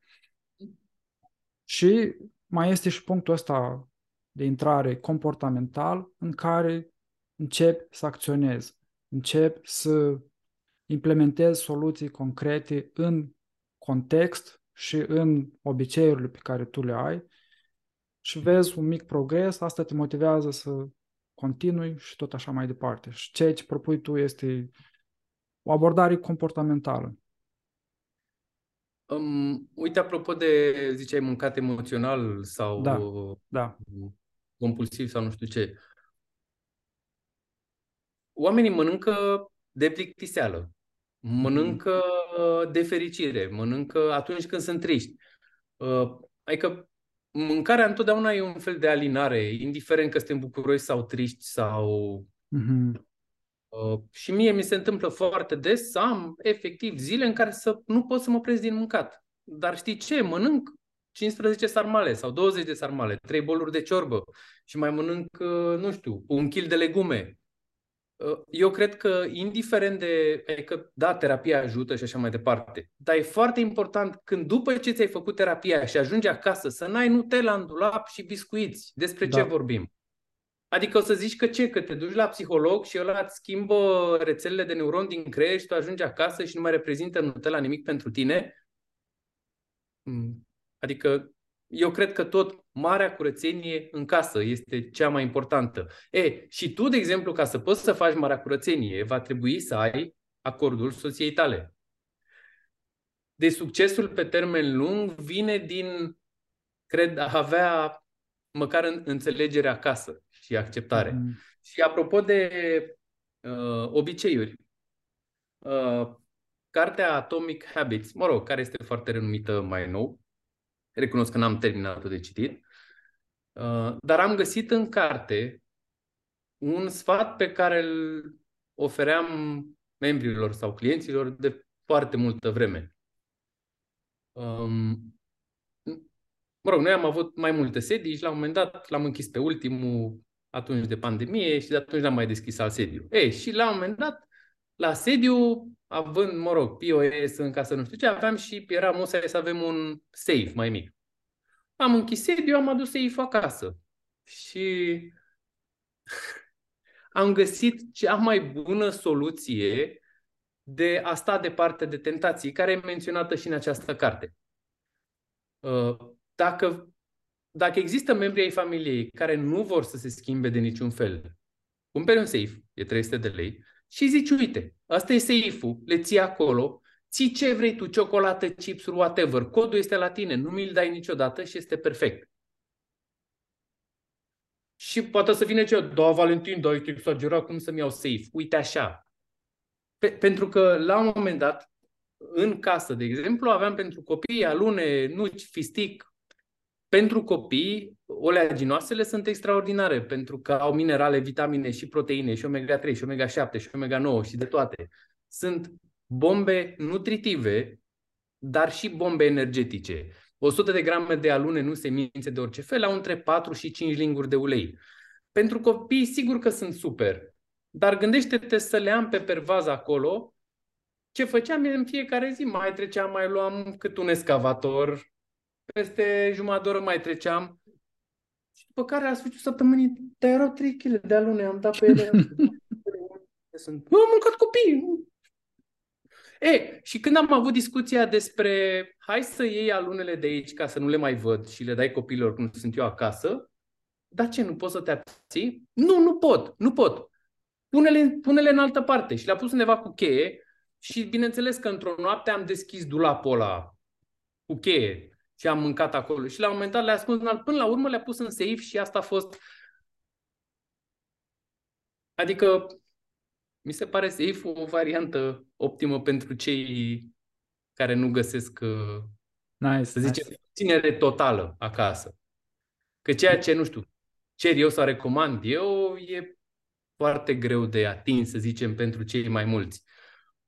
Dar, de exemplu, adică sunt părinți care au copii de nu știu, 17 ani, 18 ani, 20 de ani, care încă stau acasă. Ok, țineți la voi în cameră, în dulap, undeva să nu, nu le puneți pe blatul de la bucătărie. Le țineți la voi în cameră, în dulap, undeva să nu le văd, să nu știu de ele. Cum e? Ochii văd, inima cere. Corect? Nu trebuie să fie acolo niciodată.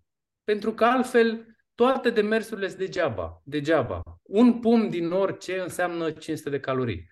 Și la revedere. Mm. Da, mă regăsesc foarte mult în povestea ta cu alunele. Orice încercare de a cumpăra, cumpărăm o cantitate mai mare și să luăm în fiecare zi câteva. Nu, nu există. Nu există. Da. Ok, bun. Am, am vorbit preponderent despre ce trebuie eliminat. Uh, iar pentru idei, sugestii de mâncăruri, recomand celor care ne urmăresc să, să-ți dea follow pe Instagram, pentru că tu pui des acolo ceea ce îți gătești tu zilnic. Chestii simple, obișnuite, de bun simț, nimic extrem, nimic exagerat. Pur și simplu ceea ce recomandăm noi este ceea ce au mâncat și părinții și bunicii noștri zeci și sute de ani, cu o mică steluță. Dacă părinții noștri se mișcau mai mult cu tramvaiul pe jos, la țară și așa mai departe, sigur că își permiteau și orez, și cartofi prăjiți, și pâine la fiecare masă, uh, dar cum ziceai și la începutul, mă rog, interviului, omul sedentar de la oraș, cred că ar trebui să aibă o alimentație oarecum anormală ca să ca să o alimentație oarecum anormală ca să arate normal. Adică eu cred că omul de la oraș ar putea să, sau ar fi bine să mănânce ciorbă, felul 2 și omlete, dar fără pâine cartofi orez. Surse de calorii goale. De- deci, practic, recomandările noastre nutriționale generale sunt, de fapt, o revenire la normalitate. Hai să mâncăm ciorbă, hai să mâncăm felul 2 și hai să mâncăm o omletă dimineața sau niște ouă. Mm. Fără calorii goale lângă. Uh, ce fel de ciorbă? Orice fel de ciorbă, de orice fel. Dacă mergeți în oraș sau oriunde, puteți să mâncați ciorbă de burtă, brădăuțeană, uh, de perișoare, de pui, de pește, de orice. Și o să vină cineva să zică, dar cum ciorbă de burtă, care smântână? Ok, are deja smântână. Când întreabă chelnerul, doriți smântână și pâine, răspunsul este nu, pentru că sunt la dietă. Și o să se uite așa ciudat. Uh, deci orice fel de ciorbă la care puteți să vă gândiți cu cât mai puțin cartofi în ciorbă, cu atât mai bine. Și la felul 2, la fel, orice fel de felul 2 la care puteți să vă gândiți, de orice mm-hmm. fel. Mm. Nu e mare inginerie. Uh, adică pe Instagram sunt sunt multe exemple. Da, da, da, da. Și pe mine mă ajută sugestiile tale. Uh, ok, să trecem la, la următorul subiect. În ce fel oamenii complică lucrurile când vine vorba despre sport și despre mișcare? Am senzația că este o... La fel cum, la fel cum complică și când vine vorba de, de mâncare. Mm-hmm. Sunt, sunt foarte multe mesaje pe care îi le au. Clasicul, cum ar trebui să combinăm alimentele? Primesc întrebarea asta de 10 ani. Am făcut o grămadă de cursuri, am citit o grămadă de cărți, am, am studiat. Am... Nu există nicio carte bună de specialitate um, un capitol dedicat despre combinarea alimentelor. Și nu există nici studii. Am căutat, există unul singur, din care reiese că nu contează cum le combini. Cum adică cum combini? Uh, că, de exemplu, dacă, dacă te duci, uh, mai există genul de n-ai voie mai mult de o sursă de proteine la aceeași masă. Ok, dacă te duci în Grecia și mănânci la prânz, ai calamar cu feta și ai salată și mai ai un pește și mai ai niște fructe de mare și ai șapte surse de proteine la o singură masă. Păi nu că nu e bine. De ce nu e bine? Adică, cum adică? Nu e bine să-i dau copilului dimineață niște brânză și niște ouă și niște șuncă și un iaurt? Adică sunt o grămadă de mituri în mentalul colectiv care nu mai mor odată, pur și simplu. Și oamenii se complică inutil. N-ai voie să mănânci după șase seara. Păi și ce o să fac? O să stau în trafic, ajung acasă, trebuie să le fac copiilor de mâncare, eu mănânc în trafic din caserolă, că n-am voie să mănânc după șase seara, și apoi stau cu mâncarea în nas și ce fac? Stau toată familia mănâncă și eu stau mă uit la ei? Așa este și când vine vorba de, de, de efort fizic. Depinde foarte mult de etapa sau de, de vârstă, de context, de... Mm-hmm. Una e să ai 80 de ani și alta e să ai 20 de ani. Una e să ai 40 de ani și stres și așa mai departe. Cred că la fel cum somnul este fundația, cred eu, pentru sănătate, uh, cred că mersul pe jos este fundația pentru efort fizic. Recomandarea noastră, când vine vorba de efort fizic, în programul Body Engineering, să zicem, avem trei tipuri de, de sporturi pe care le recomandăm. Primul este săritul peste mese. Adică, dacă este dimineață și nu ți-e foame, nu mănânci și ai sări peste masa de dimineață. Masa de dimineață nu este cea mai importantă masa zilei. Adică, ți-e foame, mănânci, nu ți-e foame, ai sări peste. Ai mâncat dimineață și la prânz colegii te invită la masă, dar nu ți-e foame. Ce faci? Sar peste masă, logic. N-are sens niciodată să mănânci când nu ți-e foame. E absurd. Săritul peste mese uh, este primul sport care slăbește și este safe, este sigur. Homo sapiens de când lumea și pământul a fost făcut să mai stea și cu furtunul gol, cu tractul digestiv gol, timp în care corpul consumă din baterie, din rezervă, logic.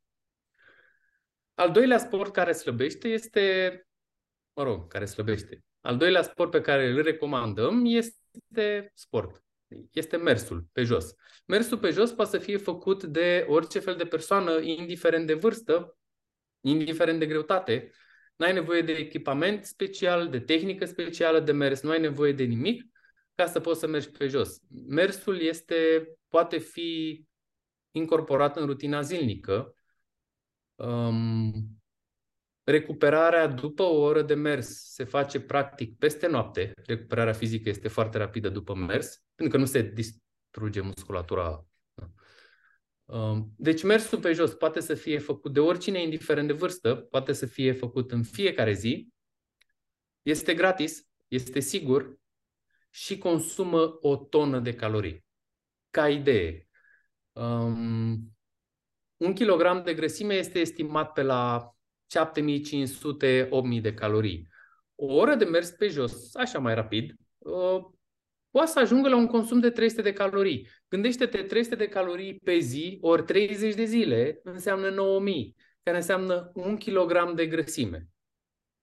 ori 12 luni înseamnă 12 kg date jos. Cu 3 de apă se fac 15.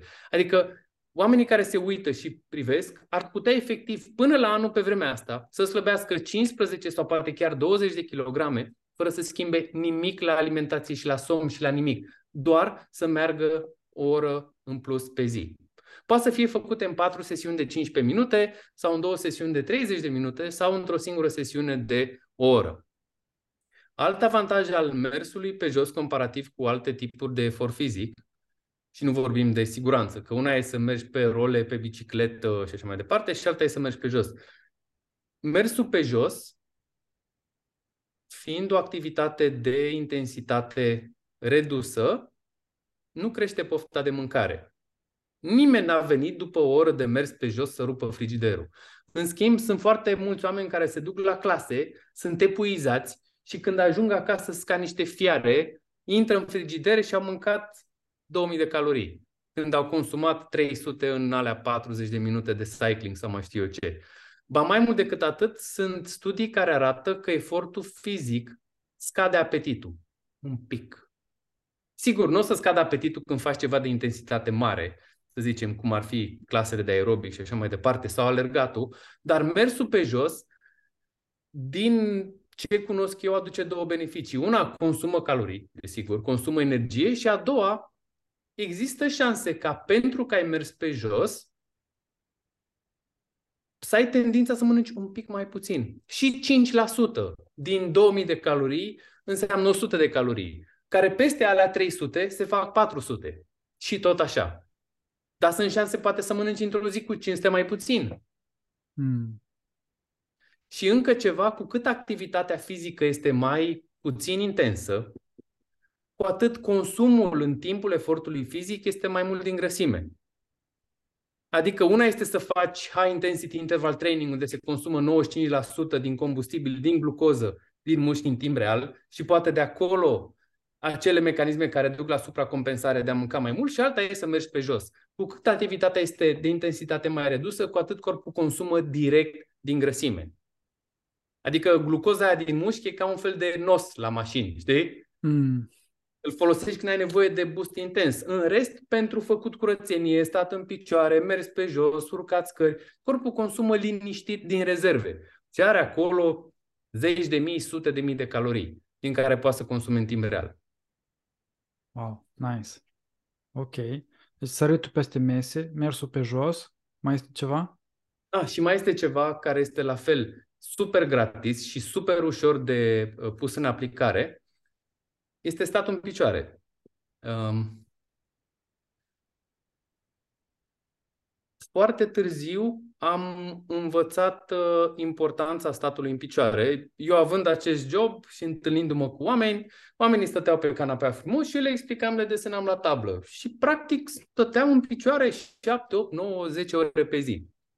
La un moment dat, nu știu cum am dat peste, mă rog, mai multe studii și am, am mai citit și am găsit, am găsit un site care poate să-ți estimeze cam câte calorii consum per oră de stat în picioare.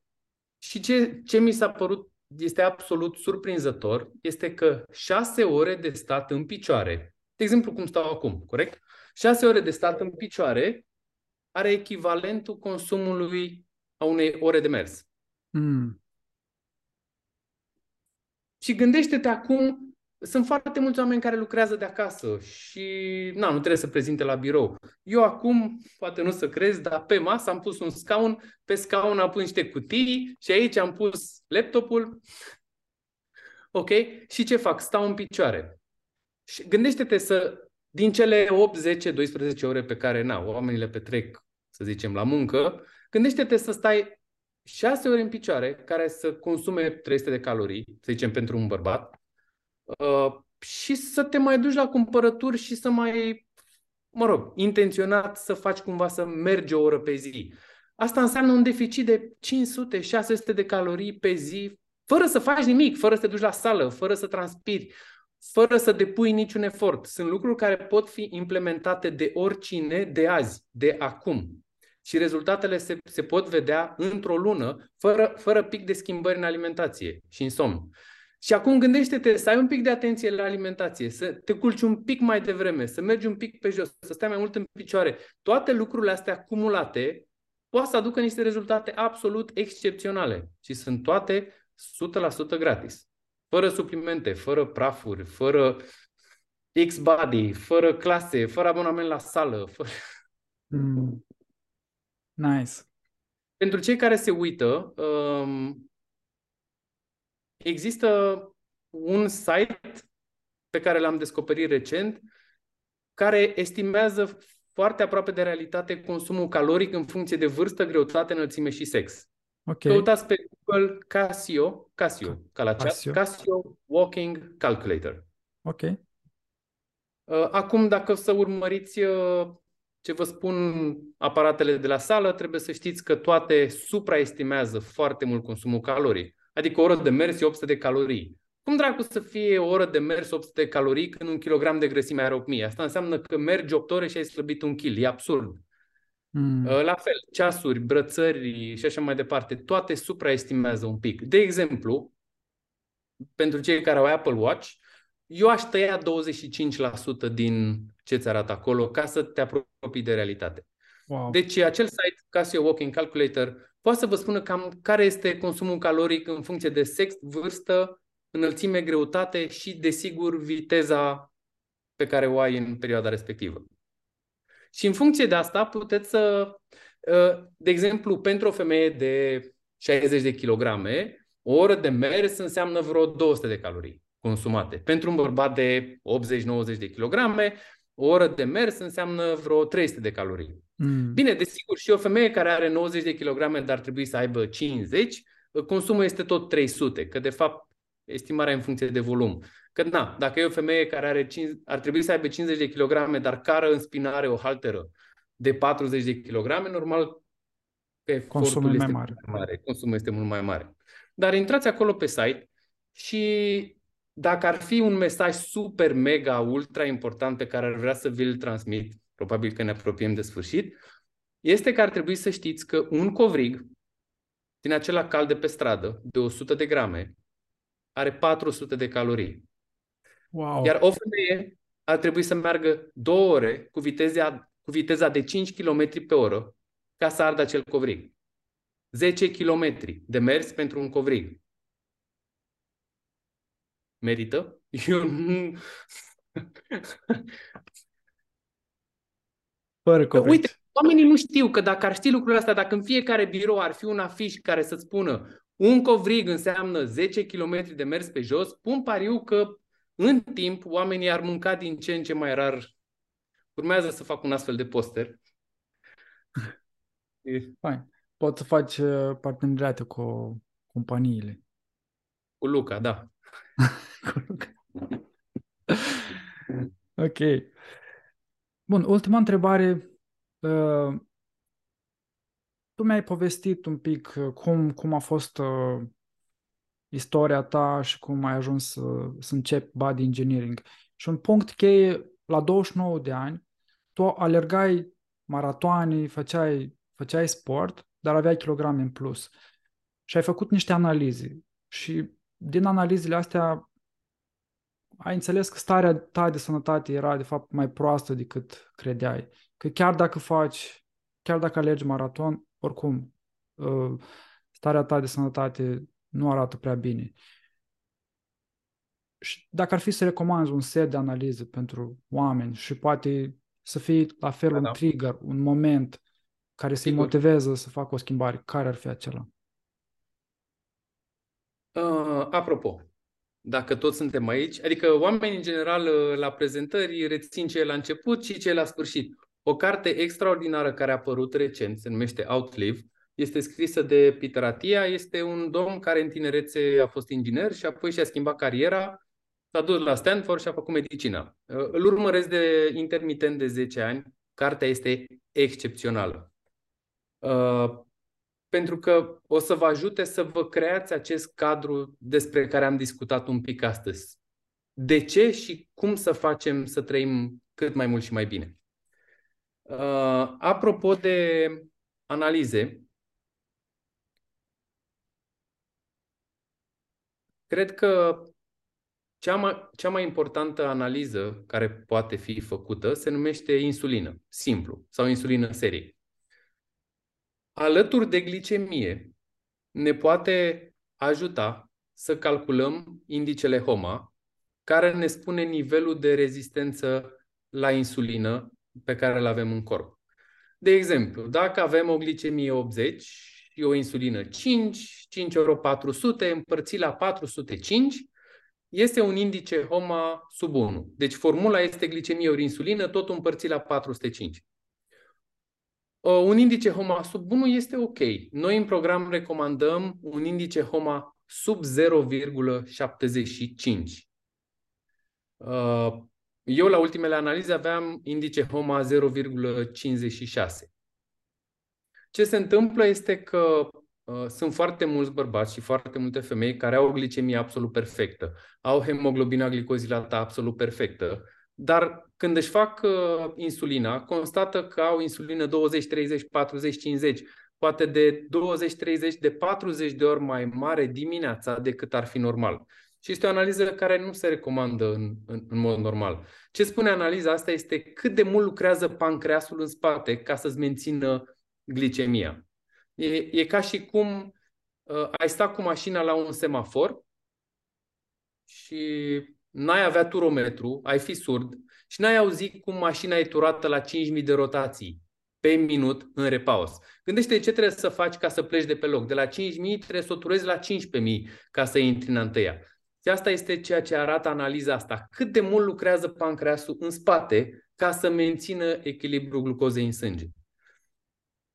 Și ce se întâmplă cu pancreasul este că pancreasul secretă acest hormon, insulină, ă, cu ajutorul unor celule beta, care în timp de la supraepuizare încep treptat să moară, cât un pic, cât un pic, cât un pic. Și la un moment dat, pancreasul produce prea puțină insulină, prea puține autobuze care să cară glucoză afară și glicemia începe să crească. Când glicemia a crescut, deja persoana respectivă a fost în stadiu de prediabet de 10 ani, 15 ani, 20 de ani. Ce poate să arate această analiză, foarte important, și acel indice HOMA, este să descopere un prediabetic cu 10-15 ani înainte să devină diabetic. Și asta poate să-l ajute uh, pentru a face prevenție, desigur. Ok, am indice HOMA 5. Uh, cât trebuie să fie? Sub 1. Uh, bine, ce am de făcut ca să... Și cam mm. tot programul nostru are ca nucleu, la mijloc, nucleul programului este cum să scădem rezistența la insulină, să ducem cât mai jos posibil în timpul cât mai scurt. Și din statistica noastră, Uh, membrii reușesc să scadă în medie, în 3 luni de zile, valoarea indicelui HOMA cu 50%, iar în 6 luni cu 70%.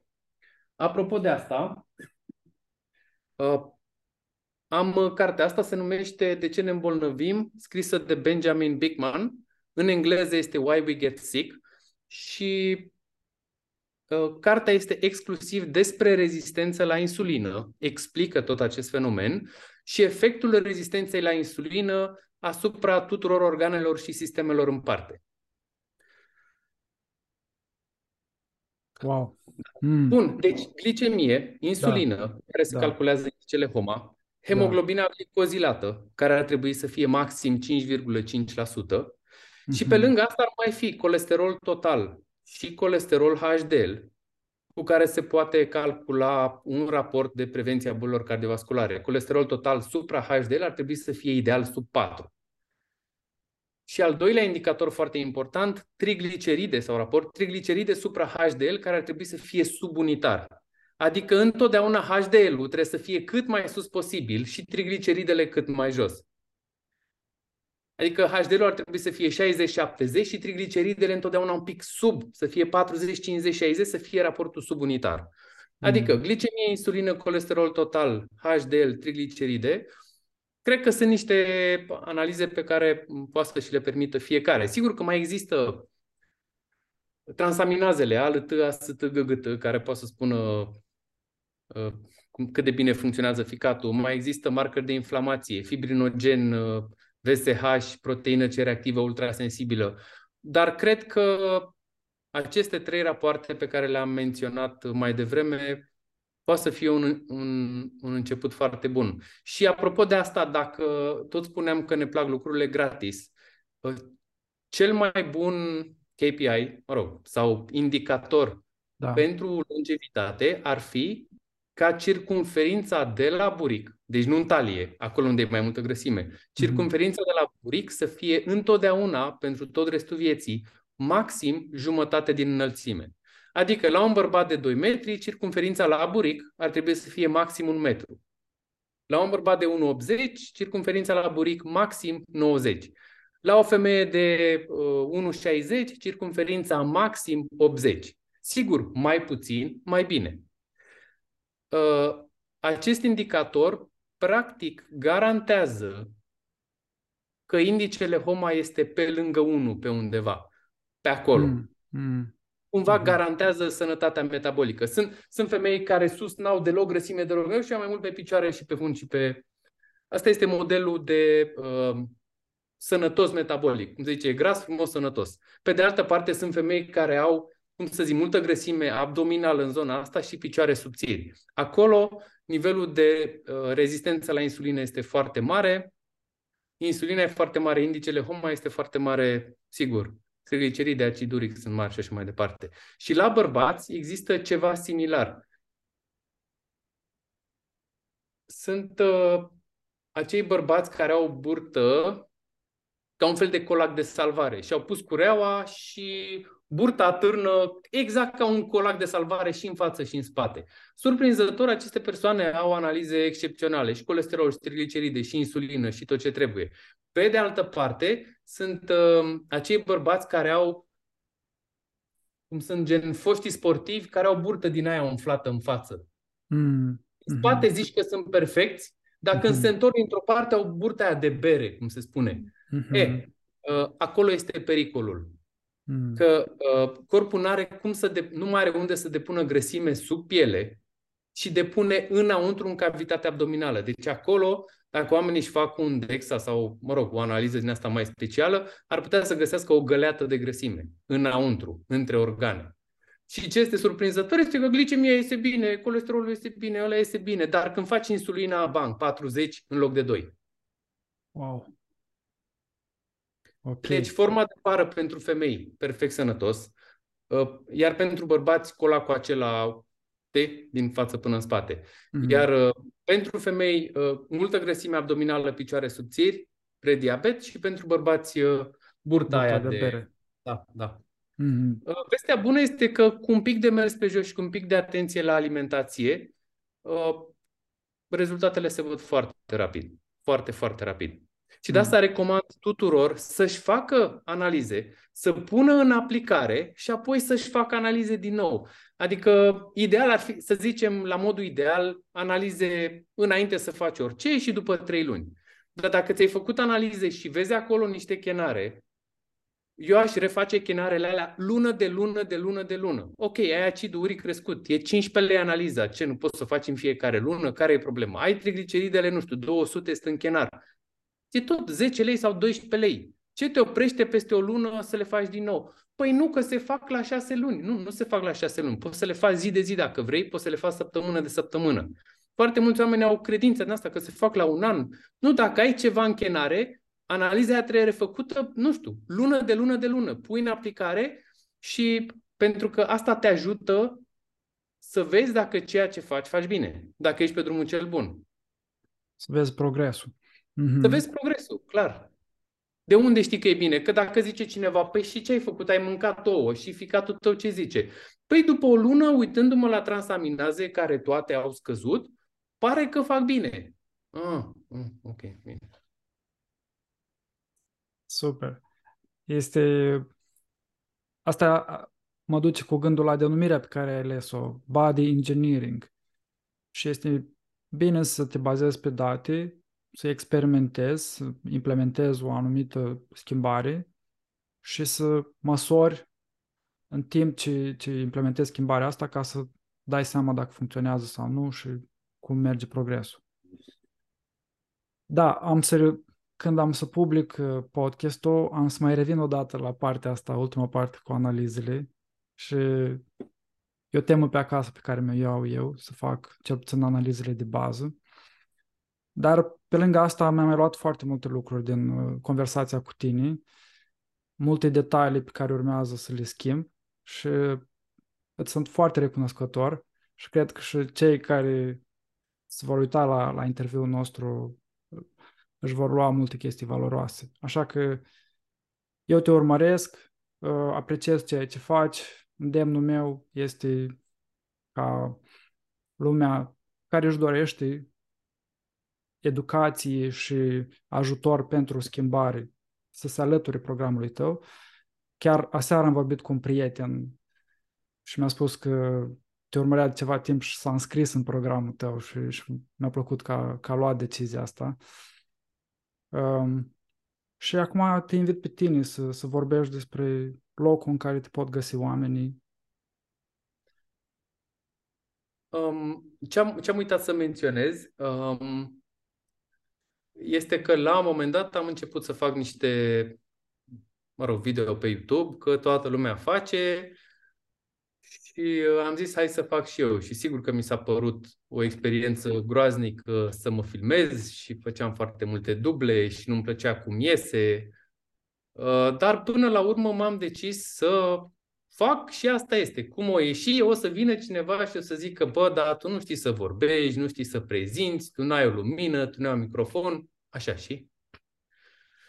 Um, și la un moment dat am început să fac astfel de module video pe YouTube și în 2020, în ianuarie, mi-am propus în fiecare zi să fac cât un modul video nou. Și, uh, mă rog, nu știu dacă am făcut chiar în fiecare zi, dar patru zile pe săptămână sau cinci zile pe săptămână Uh, până în 15 martie 2020 am făcut uh, multe module video uh, despre cum rezolvi steatoza hepatică fără pastile. Cum scazi acidul uric fără pastile? Are 80.000 de vizualizări în 3 ani. Cum scazi hemoglobina glicozilată fără pastile? Cum, cum rezolvi aminte despre colesterol, despre acid uric, despre tensiune, despre pești și așa mai departe? Adică um, Acolo sunt niște zeci de module video care uh, pot fi urmărite și unde sunt uh, detaliate multe dintre lucrurile pe care le-am discutat noi astăzi. Um, încerc să scriu în fiecare zi pe pagina de Facebook, acolo este activitatea principală de 10 ani. În fiecare zi, la fel, încerc să pun ceva pe Instagram. Uh, ce pot să vă spun este că n-am avut niciodată răbdare să scriu un articol pe Facebook și apoi să-l mut pe un blog undeva, așa că toate articolele sunt pe pagina de Facebook și sunt foarte greu de găsit. Inclusiv eu, dacă am de găsit un articol, mai bine îl iau și îl scriu din nou și îl public decât să-l caut pe acolo. Asta este dezavantajul major. Uh, dar uh, pentru cei care își doresc să învețe rapid și să nu mai piardă timp urmărind pe YouTube și pe Instagram și pe Facebook, uh, îi invit să se înscrie în program. Acolo au acces la 42 de module video, au acces la un grup de WhatsApp unde sunt eu și colegii mei, unde răspundem în timp real. Uh, mai există un, cum am făcut noi astăzi, doar că un webinar în fiecare săptămână, în fiecare marți, unde uh, răspund întrebărilor. Uh, și acele, acele informații sunt toate puse cap la cap și sintetizate și explicate simplu și frumos, astfel încât omul să-și ia toată informația în 5 ore de uh, calul video. Sunt module video de 5, 10, 15 minute. Cele mai vaste sunt despre rezistența la insulină. Desigur, sunt 3 module de câte 20 de minute. Deci, cam asta este ceea ce facem. Mulțumesc pentru invitație și uh, sper să existe și partea a doua. Da, neapărat, pentru că tu ai o poveste interesantă, nu am intrat aproape deloc și cu siguranță o să-ți lansez și o a doua invitație. Mulțumesc foarte mult și mult spor în tot ceea ce faci. Pe curând. Salutare tuturor!